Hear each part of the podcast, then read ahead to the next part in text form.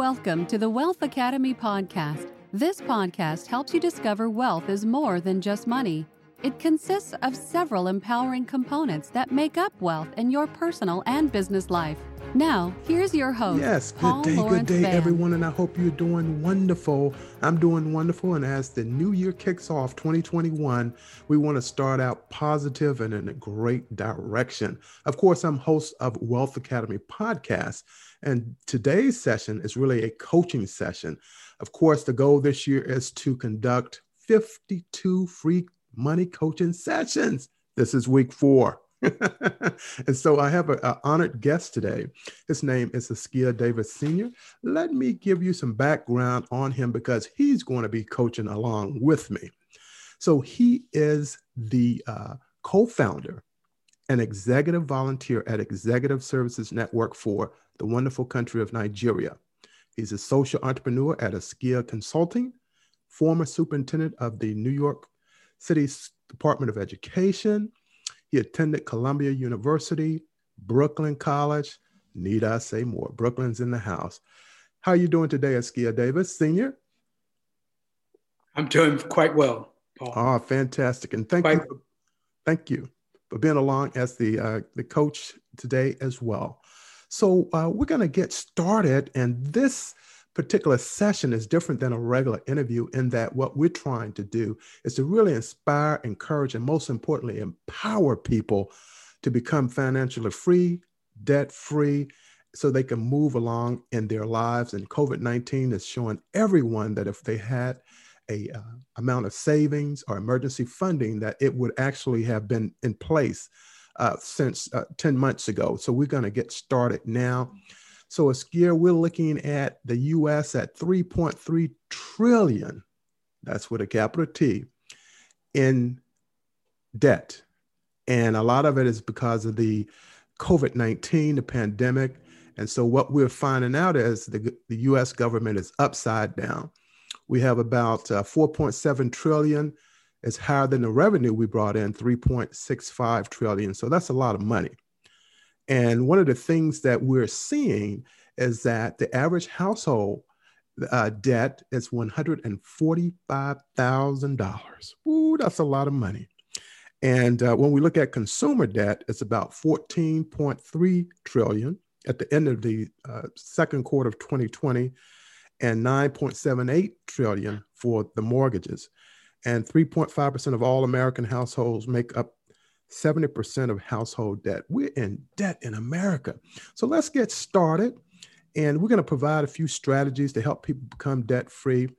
And let's talk about the importance of escaping debt, debt traps. In other words, people purchasing things they can't afford or really don't need. If you want to share about that to help help our listeners. Well, I, I think it's important to have a financial perspective, to know what your financial perspective is, first of all. What is your financial profile? Are you a consumer? Are you a saver? Are you an investor? What are your goals? So important. Absolutely. Uh, I've had one credit card since 1975, American Express. Fantastic. Why American Express? Yes. Because at the end of 30 days, you have to pay off what you've had, what you owe. So there'll be no balance. There are times because later in my career, when I was doing financially well, I was able to pay off at the end of January some bills at American Express of $10,000. Why? Because I purchased computers, Mhm. education for my daughters, Yes, that's a great investment. and every year I use American Express to make major contributions to the United Negro College Fund, Yes. Doctors Without Borders, et mm-hmm. cetera, et cetera. So I always use that card and I always had a mindset that I would never ever use a card where I see people paying 17, 18% interest. 24%. Yes. Whereas at this particular time, people are getting less than 1% interest on their savings. So there's a basic principle that I've developed over my life, and that is it's not how much you make. Correct. Because I was superintendent of schools in New York, I made my last salary before I retired was mm-hmm. almost $200,000. Mm-hmm. Sounds like a lot of money. Right. I know a lot of people who were my peers who were making $200,000 who were basically broke. Exactly. Because they had a lot of credit out there. Yeah. So it's not how much you make. make. It's really not how much you save that is really mm-hmm. key. Mm-hmm. Because now, when people are saving, they're getting very little on the saving, yeah. but it's how much you invest. So, how do you take what you have and turn that into investment capital? That, so, I'm for instance, just quickly, I'll that. say this. Mm-hmm. Yeah, so just quickly, I'll say this. So, in 2002, I decided that I was going to move from a, a historic brownstone here in Brooklyn. It's on the National Register mm-hmm. of Historic Houses. And I was going to move to a condominium. My wife was tired of walking up and down stairs. Mm-hmm. So I took that brownstone equity that I had and I used it to make a $100,000 plus down payment on the condominium. Mm-hmm. I got in a condominium in 2002, and my interest rate was 5.875. Which was good for that time. Which wasn't bad. Yeah. But guess what? As within three months, the average interest rate at HSBC went down to 5.50. Ah. So I called up HSBC they allowed me to send them a check for $1,000 and they gave me the lower rate. No, that lower that. rate saved me $117,000 over the 30 year life, of, of my mortgage.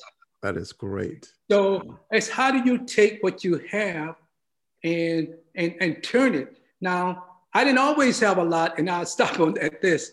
Sure. Brother Paul, when I was uh, 1981, I was a senior official in the office of the chancellor at the New York City Board of Education, high level position. I was driving a taxi cab uh-huh. on weekends. I was going up to Columbia University, Columbia University because I was working on my doctoral degree. Uh-huh. My two daughters were living with me, so I had to get home at a reasonable time to put them to bed, to bathe exactly. them, put them to bed. Absolutely. To comb their hair. Mm-hmm. I did a not such a good job of plaiting their hair. That's okay.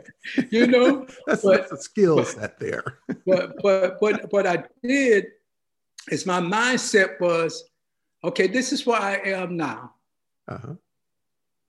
I, I, was doing that because I was paying two rents. I was paying the rent of my ex-wife, uh-huh. uh, a great woman, mm-hmm. but that was the situation she was in. So when sure. I left, I agreed to do that. Yeah because family is family forever. And it's noble. You see, even when you divorce, that's my attitude. Exactly. There's a basic principle that I have, and I think we need to learn this as men. Mm-hmm. It's very expensive to have a woman on the side. Yes. Right. Yes. Uh-huh. it's, it's, so so what I did, uh, brother Paul, is uh-huh. I started to educate myself. So Got the it. perspective was, I'm broke. I didn't have anything. My kids were eating bread and cheese and tuna fish. Uh-huh. You know, to pay those two rents. Sure. But guess what? And to pay my tuition, etc. What I did is I started look, listening to Louis Rukeyser every Friday night, Wall Street Week. Uh-huh. And although I didn't have a penny to invest, I started to learn the principles of investment. So and that has carried me throughout my life. Sure. So what I have done is I've learned to take what I have and to grow it over a period of time. And I'll stop there. Okay. Uh, that was some great insight. And that's a win for someone because someone may be looking at their current mortgage situation as an example and saying, hey, if I go back, I just had a, a mortgage, I uh, got it approved, I'm in the house, and that rate's down now, they're in the two, 2% in a lot of cases. And it would behoove people to get on out there and make that change. So that's a, a great principle right there. And again, uh, a, a, great role that you're providing some principles for men is to be responsible.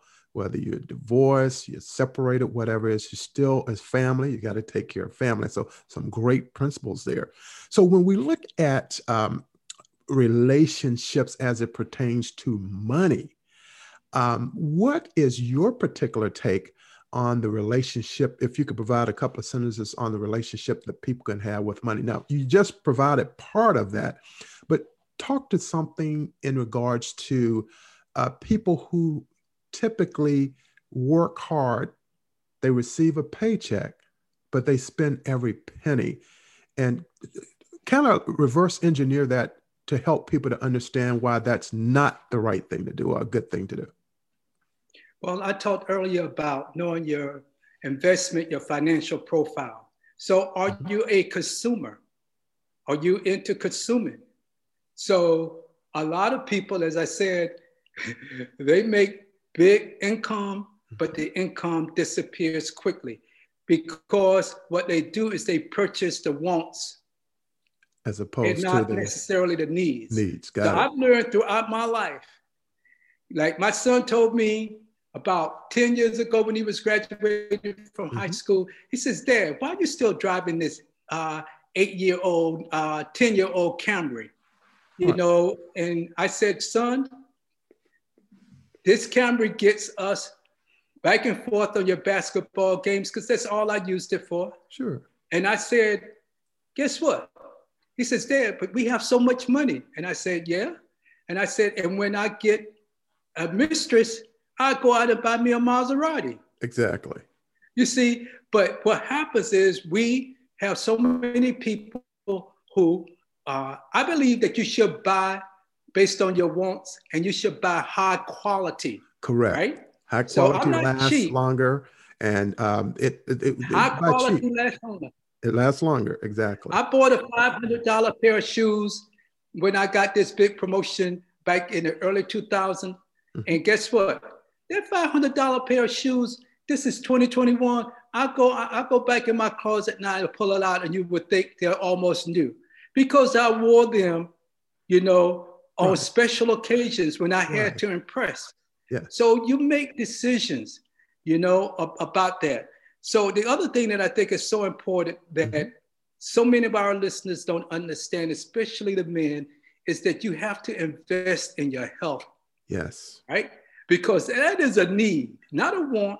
That's some people want to do yeah. shortcuts. Sure. They don't want to get the comprehensive health plan. Right. And then when they have a catastrophe, they're having comes bills. back on them.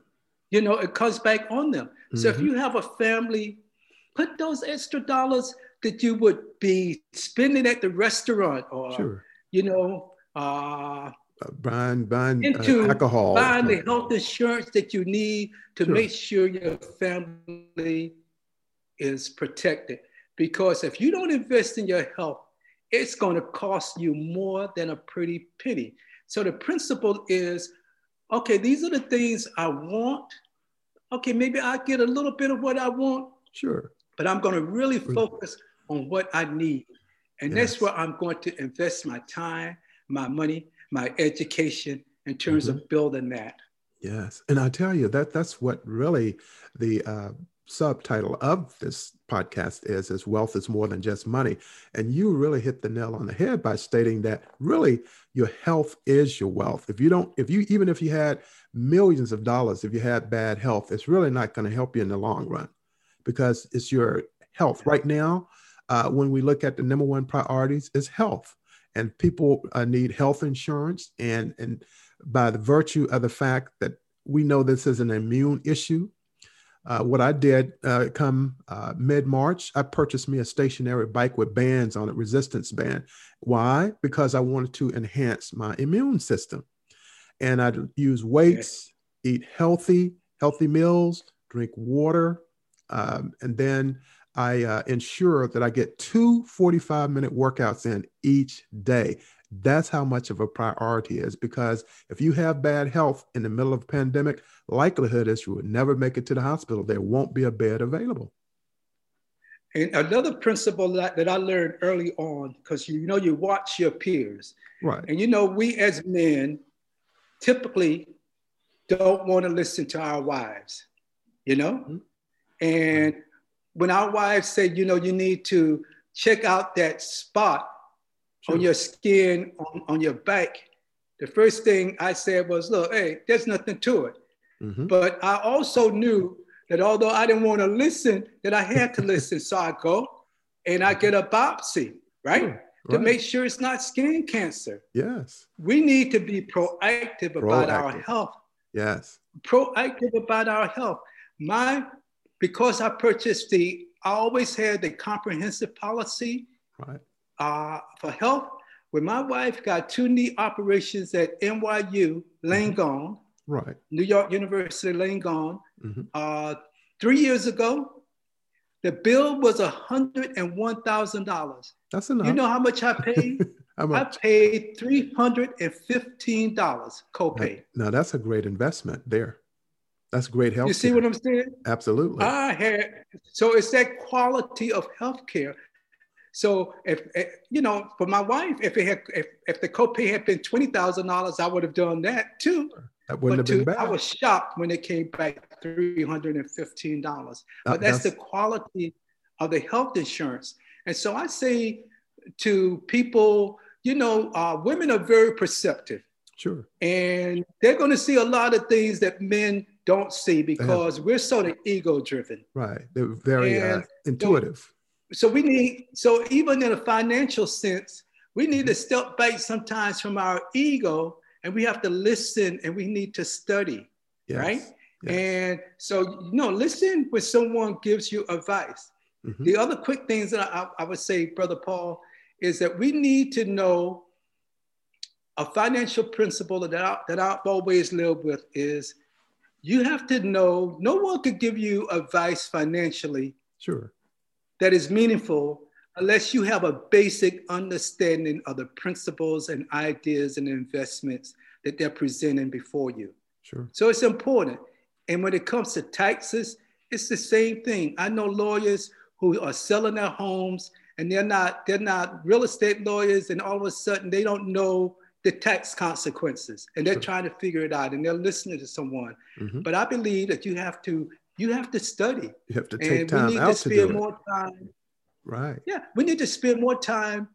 We need to spend more time listening to the financial news than listening to MSNBC Right. and CN, CNN Yeah. because all it does is just re- all those stations do is repeat.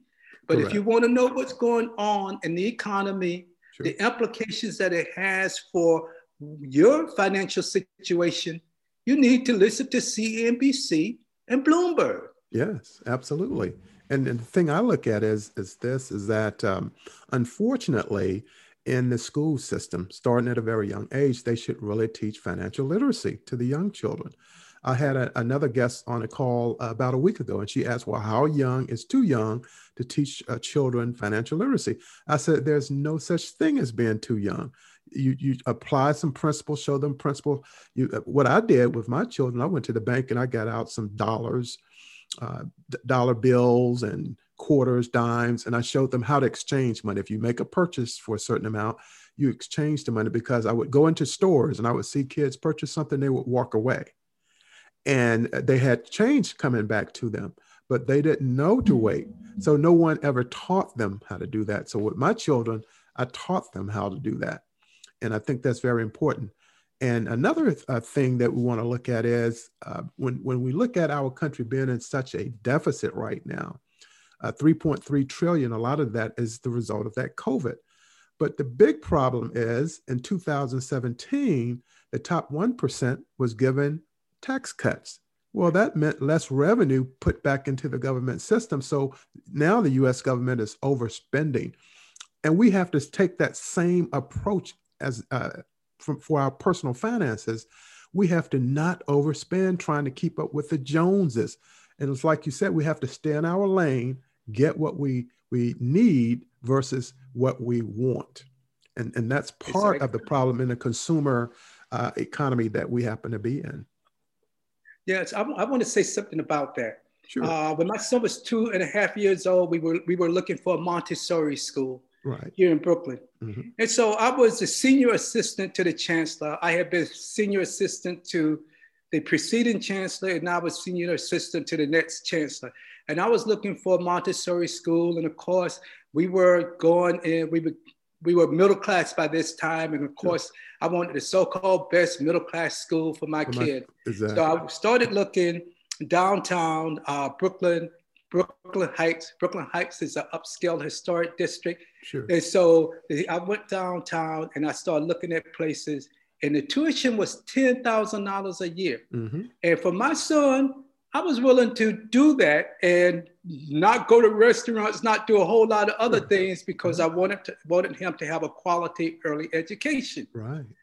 But you know, the spirit is very powerful. Absolutely. One day I was sitting and I was meditating, and the spirit told me, pick up the phone book, the yellow pages, and you're going to see the school that you need to go to. Sure. I picked it up.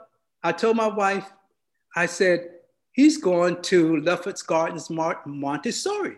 Uh-huh. And it was in the hood, mm-hmm. right? Right. It was in the hood. It wasn't in upscale because now I'm high up in the school system and sure. I'm thinking I need a high a high end school. You need to reflect. My that, son right. went to that school, brother Paul. That was one of the biggest blessings in my son's life ever. Awesome. The quality of this black woman who ran that school, her investment in those kids was second to none.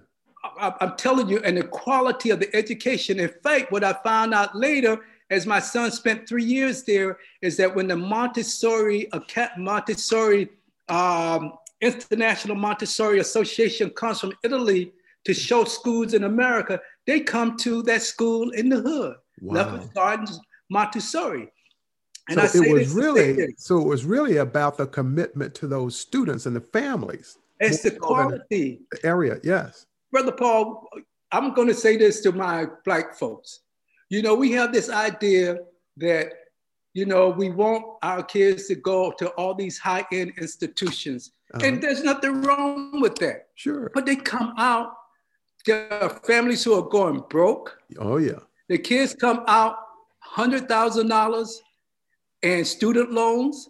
They're paying off student loans for 30 years. For the rest of their life. Like they're taking out a house. Except so they're not do, appreciating. How do, you, how do you take what, what you have and, you know, there are great quality state universities. You're, I think oh, you're yeah. in Virginia, right? In Maryland. You got you got the University of Virginia, uh-huh. which may not be. It's a lot cheaper than Harvard, but it's a sure. great school. Absolutely. You got Norfolk State. You got Howard. Uh-huh. You got the University, University of Maryland. Of Maryland. Uh-huh. You got University of uh, Maryland, Baltimore County. College. You got high quality schools. Oh, yeah. And our kids can go to those schools at the undergraduate level. Sure. Get a solid foundation and then if they want to go on to the other institutions, Boy, you know, they can do that. Yeah. But what we do is scholarship. Mm-hmm. Exactly. And what I'm saying is we need to look at this, this trap in terms of higher education because for a lot of families, it's not paying off. Oh, it's no, not, not really at all. paying In off. fact, I think that's why uh, President uh, Biden is trying to get that student uh, debt they're putting it on hold now, but they're giving consideration to to doing away with it altogether because they know you can't make a life if you after you graduate from college with hundred thousand dollars of debt. When I, I, went to college, I couldn't even afford thirty five hundred dollars per per uh, quarter semester. But what I did, uh, I ended up getting grants. Right, I got grants, and then I got a two year ROTC, and that helped pay for my school. And then when I graduated, I didn't have any tuition. I didn't owe any tuition on anything. So I, I immediately started working on my master's degree. And the Air Force paid 75% of that tuition, which was a bargain. So we're giving people some wins here, Askia. Excuse me? Yes, we're giving people some wins here and things that they can look at and consider doing. And uh, one of the other things is when we look at the average household debt, uh, we're in the United States, it's 145,000 per family. That's for families who are not financially free, of course. Yes. Brother Paul, one thing that I want to say again, going back to mortgages. Sure. I, I had a friend, uh, black woman, very highly educated, uh, about 1993 or so. Uh, I said to her, uh, she was telling me, you know, she was living in Brooklyn. She had this high interest rate. Sure. It was like some ridiculous number. They had given her one of these uh, subprime loans, right? Right. Oh, even though her credit, even though her credit was good. great, but you know what they do with a lot Oh, of black yeah. folks. Yeah, they're gonna And so it. I looked at it and I said, "So why don't you refinance?" And she says, "Well, I refinanced. It was twelve percent, and I got it down to eight percent. Uh, but that was six months ago." And I Uh-huh. said, "So why don't you refinance now? You could get it down to like five percent." Yeah. four percent. And, she- and I said, and when you get it down, you're going to find out that not only are your payments going to be, be lower. you're going to have shorter time on. She actually went from a 30 to a 15 year, Paying less interest over the and life of the loan. she still was saving two hundred dollars.